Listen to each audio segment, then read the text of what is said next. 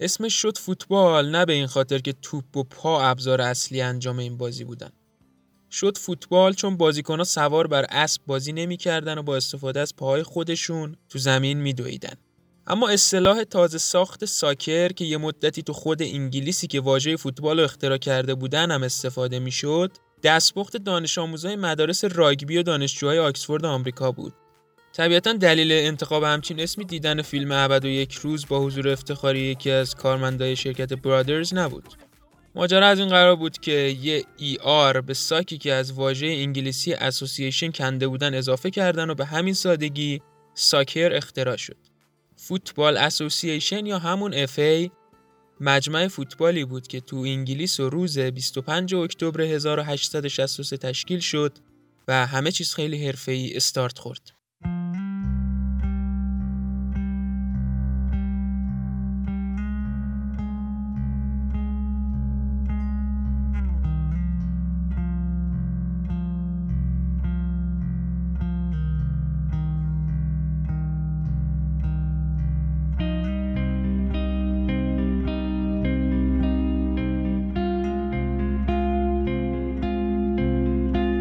سلام و درود فراوون. خدمت شما دوستای گل و همراه های عزیزمون تو رادیو پرهام. امیدوارم حالتون خیلی خوب باشه و لبتون خندون باشه. امیر با شماست با یکی دیگه از سری اپیزودهای لایی که امیدوارم بشنوید و لذتش رو ببرید. اگه موافق باشید خیلی سرحال و پر انرژی و بدون حرف اضافه ای بریم سراغ اصل داستان. برو بریم.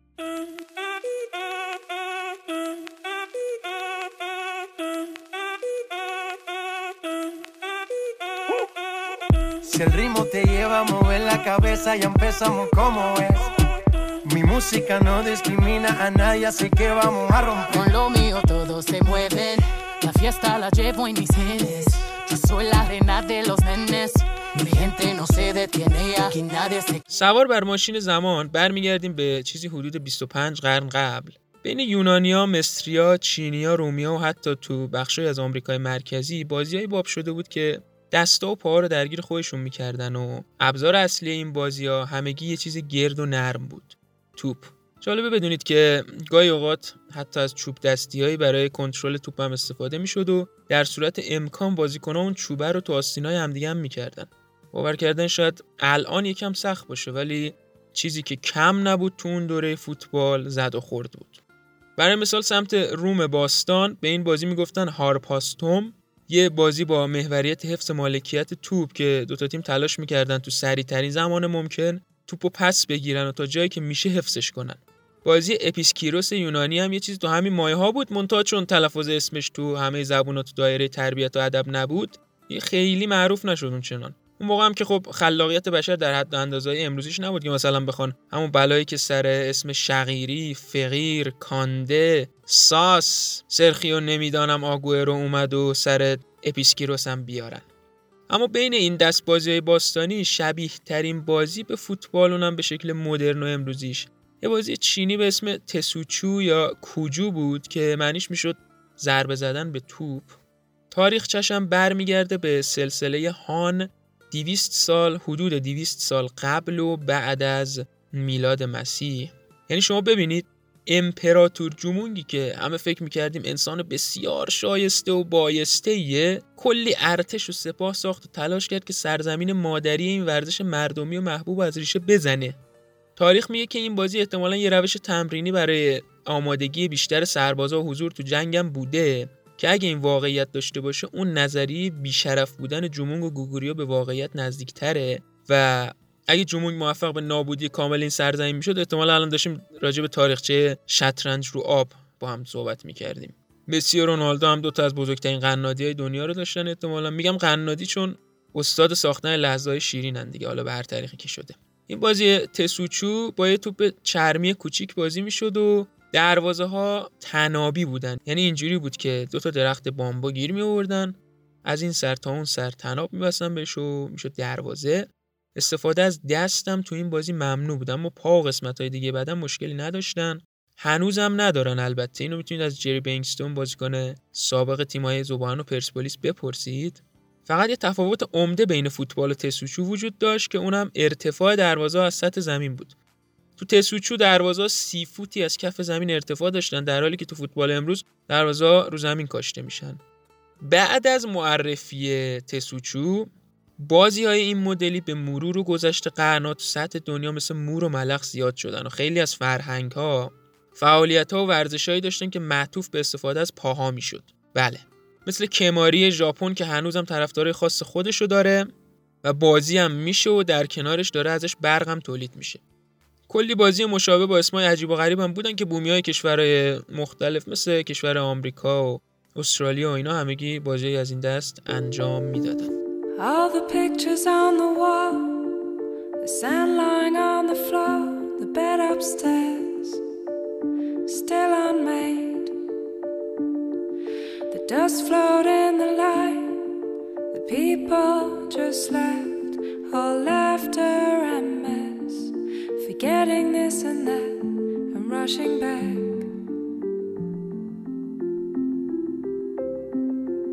The Front door open, music still playing in one room down the hall, and towels on the floor. And then it's quiet. حوالی قرون وسطا فوتبال تو اروپا به شدت و خیلی جدیتر گسترش پیدا کرد.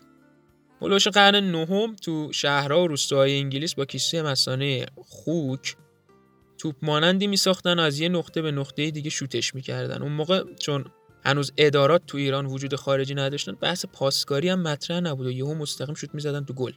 اینجوری نبود که یه نفر پاست بده به اون یکی اون یکی هم به اون یکی. تا بعد از ان پاس متوالی و اجرای کامل تیکی تاکا من میگم چرا انقدر ایرانیا گواردیولا رو دوست دارن؟ شاید حالا بعد از ان پاس متوالی و یه تیکی تاکای کامل یه گلی هم به ثمر برسه. اونم شاید. همین داستانه داره دیگه. اما از یه جایی به بعد این بازی برای ساکنین شهرها آزار عمومی محسوب شد و تو سال 1314 و در عین ناباوری به خاطر ایجاد سر صدای زیاد ممنوع شد کلا. دقیقا شبیه احترامی که امروزه به ما گذاشته میشه. همه چیز مردم دیگه بابا. احترامشون هم واجبه که خواستاشون هم که کاملا عملی میشه. مثلا ما چون خیلی به اصالت معتقدیم کلا همچنان گاهی اوقات اون بالا گوشه تصویر گوشیمون نشونه اینترنتمون به جای 4G و 5G ایه. تا احترام روزای سختی که برای رسیدن به اینجا داشتیم حفظ بشه. یا حتی کیفیت دوربینای تصویر برداریمون تو بازی های لیگ برتر انقدر بالاست که گاهی اوقات اسم می‌کنم گزارشگر شانسی اسم بازیکن‌ها رو میگه و ما هم چون نمی‌دونیم طرف کیه چه خبره گزارشگر اعتماد می‌کنیم دیگه. می‌بینی؟ این یعنی حفظ اصالت و تاریخ برای زنده نگه داشتن یاد پیشینیان. تازه قرار میزبان جام ملت‌های آسیان بشیم. مهمون نوازیمون هم که زبان زد آم خواست و دیگه وقتش با این امکانات ورزشیمون انتقاممون از روزایی که می‌تونستیم 11 دوره پی در پی المپیک و جام جهانی رو تو ایران برگزار کنیم و به خاطر ناداوری از دستمون پرید بگیریم. آره این ظلم های آشکار بی جواب نمیمونه. آه این فوتباله که گفتم تو اون دوره بازی می‌شد.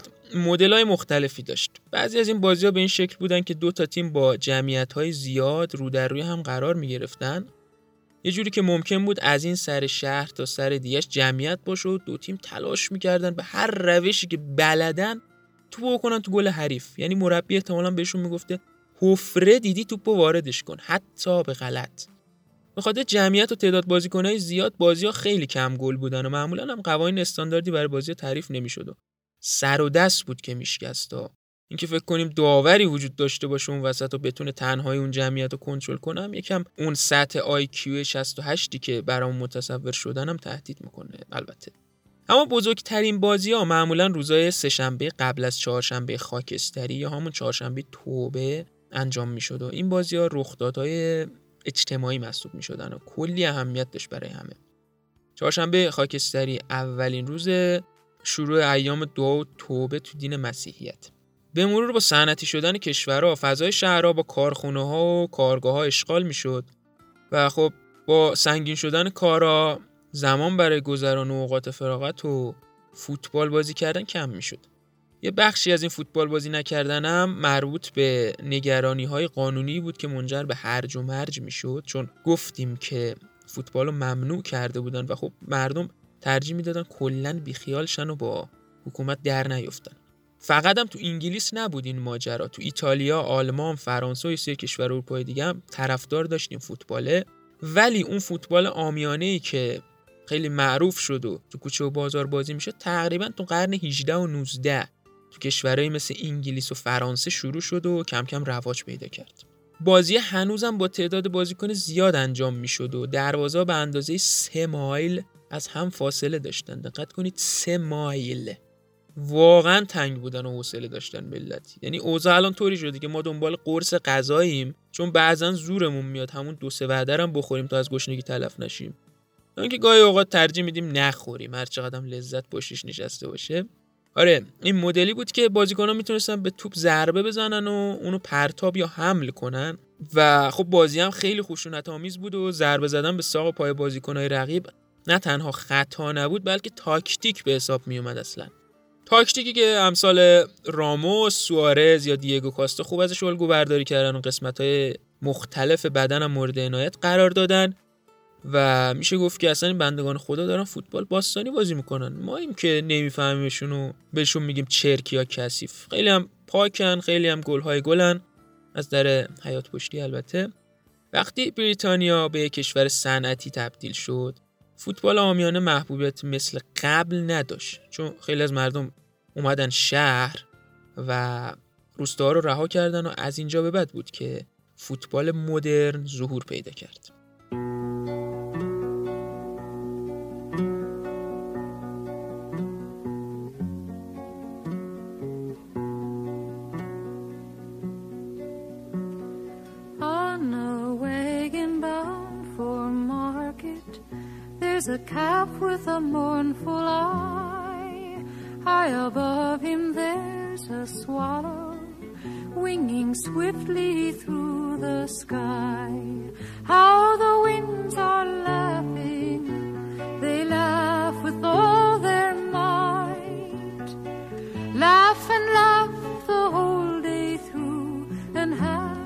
Summer's night.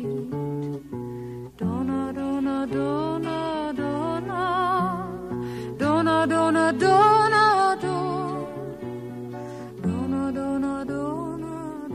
نوشتن قوانین فوتبال تو مدرسه های بریتانیا و اوایل قرن 19 هم شروع شد. تو مدرسه ها فوتبال بازی بود که توش استفاده از دست ها و قلاب کردن دست ها و نگه داشتن یار حریف آزاد بود. این ماجرا هنوزم تو مدارس هست دیگه استفاده از دست. ها خیلی آزاده خیلی. مثلا تو مدرسه که ما بودیم دوره راهنمایی امکان نداشت زنگ آخر جلوی مدرسه حداقل یه دعوا نشه. حتی دوتا و سه تا و چهار تا هم برگزار می‌شد به صورت همزمان و برنده ها می‌رفتن فینال. حالا مثلا دلیل دعوا چی بود؟ تو چرا وقتی نشون می‌داد درصد و برمدار نبودی عزیز؟ قشنگم مثل بازی فوتبال بود چون فردا می‌دیدی همه دوباره با هم دوست شدن و این چرخه معیوب تا روز خداحافظی از مدرسه ادامه داشت.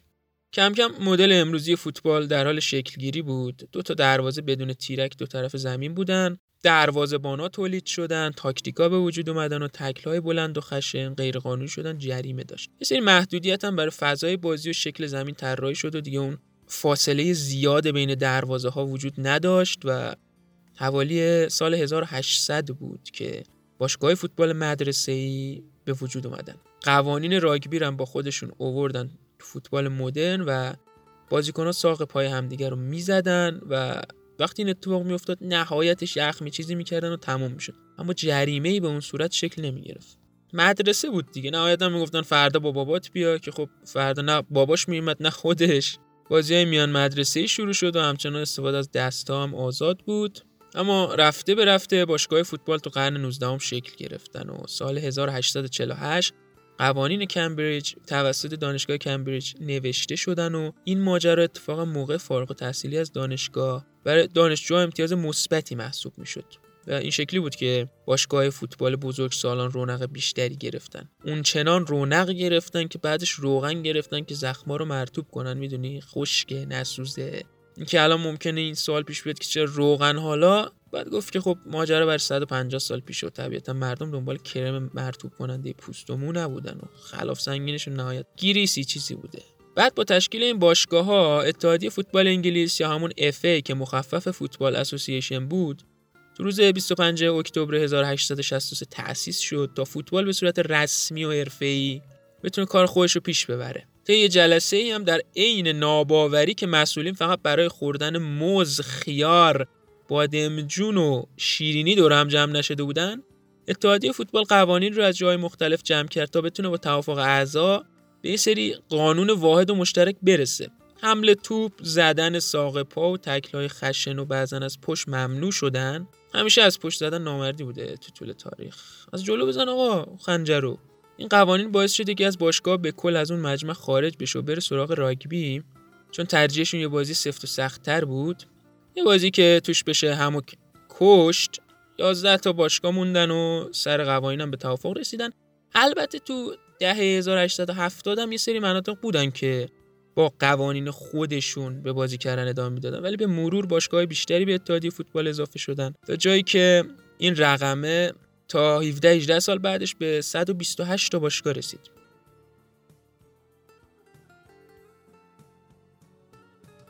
تو اسکاتلند این ادعا مطرح میشه که اونا فوتبال به شکل امروزی در آوردن چند تا جوون جمع میشن تو پارک ملکه توی گلاسکو. همون حدود 1867 و به که به پلیس التماس کنن که آقا اینا دوز نیستن فقط اومدن زید بازی یه نسخه از افی و گیر میارن و تغییرش میدن. اونا یه ترکیب ظریف از پاس و دریب زدن و ارائه میدن که با روی کرده با سر زدن به توپ به انگلیس قابل قیاس نبود. اسکاتا نسبت به انگلیسی ها قد کوتاهتری داشتن. خب به همین دلیل پاس دادن رو به عنوان یه رای بر رفع مشکل قد کوتاهشون مطرح کردن و به کار بردن. تو سال 1872 بالاخره اولین بازی جام اتحادیه یا همون جام حذفی امروزی برگزار شد و در نهایت هم لیگ فوتبال انگلیس که شامل لیگ فوتبال تو شمال و سرزمین های مرکزی این کشور بود تو سال 1888 به وسیله ویلیام مکگرگور مدیر وقت استون ویلا تشکیل شد. با گذشت زمان و پیشرفت ورزش فوتبال قوانین هم خوب رشد کردن طبیعتا. برای مثال پنالتی اختراع شد بعدها کارت زرد و قرمز اومد و کلی اتفاق دیگه که تو اپیزودهای نقطه پنالتی و زرد و قرمز لایی داستان به وجود اومدن تغییراتشون تو طول تاریخ رو تعریف کردیم که حتما اگه نشنیدید یه سر بهشون بزنید. با توجه به قوانین ای بازیکن‌ها باید آماتور میموندن و بابت فعالیتشون حقوق دریافت نمی‌کردن. رسما یه حمال که تلاش می‌کردن هیجان و بردی ملت بیارن و بعدش هم برن سر کار تا بوغ سگ تا زن و بچهشون از گشنگی نمیرن. این فوتبالیست از همون روز اول مظلوم بودن بندگان خدا. تا ابدم برنامه همینه. بمیرم براشون. تو همون سالا این داستان پیش اومد که بازیکن‌ها می‌گفتن به خاطر تمرین و بازی باید بهمون پول بدید. چون از اومدن تماشاگرها به ورزشگاه دارید پول در میارید. سلام عرض می‌کنم جناب سربان. سلام علیکم. بله جناب سربان. این بود که اونا ریختن سر من. جناب سربان به امام حسین دروغ میگه. یه بیان جناب سربان به قرآن این یه ناکسیه. کسی از دست این آروم و قرار نره. آخه تو رو خدا یه نگاه به من عملی بکنیم. ببینیم به من میاد با این گردن کلوف طرف شم. نه. رضایتشو بگیر. و الا مهمونی. خیلی ممنونم جناب سربان خیلی ممنون. نوکرم. خیلی ممنونی. اگه ندادم این پادم عین اون پاد بکنم صبر کن. حالا می‌بینیم. می‌بینیم. تو ببین منم می‌بینم. آره داداش آره. ببین اسقر آقا اگه رضایت دادی دادی. اگه ندادی باز همدیگر رو می‌بینیم. بالاخره یه جوری میشه دیگه. اون وقت من می‌دونم و تو یه زامندار انقدی. جریان دختر گارمان زنه هم رو می‌کنم. حالا خود دانی. آره داداش تصمیم تو بگی. آره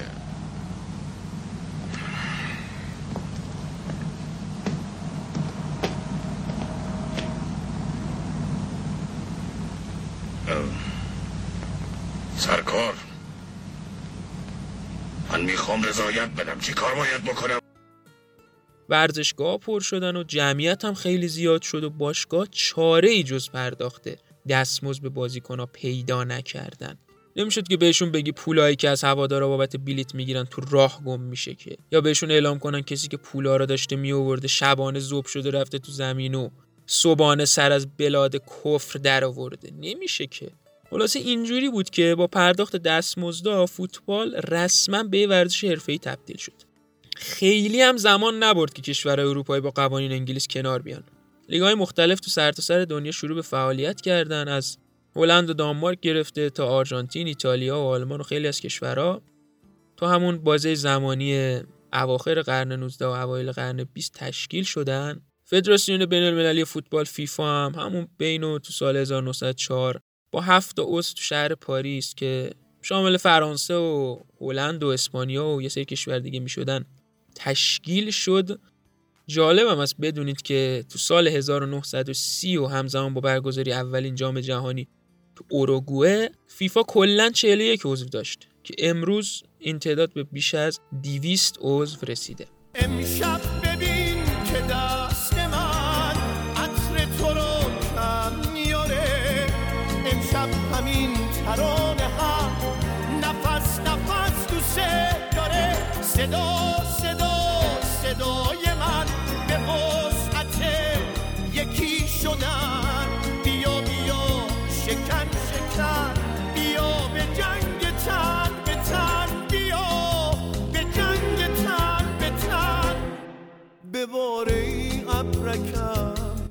مثل خیلی چیزهای دیگه تاریخچه فوتبال هم پر از فراز و نشیب بوده طبیعتا.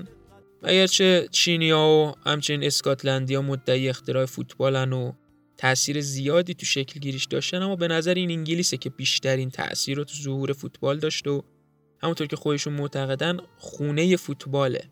اما سوالی که همیشه ذهن منو درگیر کرده و ممکنه خیلی از شما هم بهش فکر کرده باشید که احتمالا هم کردید اینه که واقعا خود فوتبال برامون تو اولویت یا تیم محبوبمون فکر می‌کنم درصد کسایی که تیم محبوبشون رو بیشتر دوست دارن با یه عدد بالایی به درصد کسایی که فوتبال تو اولویتشونه بچربه. اما واقعا چرا؟ من خودم مثلا جزو اون اقلیتی هم که فوتبال بیشتر از تیم محبوبم دوست دارم و مدل چجوری طرفداری شدنم که حالا با آدم هم راجبش صحبت می‌کنیم. اینو تایید می‌کنه. احتمالا شما هم قصه های جالبی از شکل طرفداریتون دارید. من میگم فوتبال چون ذات خود این ورزش از صمیم قلبم دوست دارم. حتی اگه تیمم مدت های طولانی نتیجه نگیره بر بقیه هم حتما همینطوره. اما خب هستن کسایی که با نتیجه نگرفتن تیمشون کلا از هر چیزی که به فوتبال مربوط زده میشن تا تیم دوباره به روند نتیجه گیری برگرده یا کلا تا اینکه بتونن خودشون رو پیدا کنن و این شرایط. لطفا نظراتتون رو با همون تو هر جایی که بهمون دسترسی دارید به اشتراک بذارید. از کامنت های Castbox گرفته تا توییتر و تلگرام و اینستاگرام. اگه مایلید مستقیم با خود من در ارتباط باشید. کافیه تو تمام شبکه های اجتماعی معتبر و غیر معتبر. آیدی امیر جعفری به این شکل که امیر رو با دو تا E به جای I و جعفری رو با دو تا I آخرش سرچ کنید. آیدی رادیو پرهام تو تلگرام و توییتر و پرهام رادیو تو اینستاگرام هم در خدمت شماست. این لایه هم تموم شد. ممنونم بابت همراهیتون و حمایتاتون تو گذشته و حال آینده. امیدوارم این دایره دوستیمون همونطور که قبلا بارها هم گفتم روز به روز بزرگتر و صمیمیتر بشه.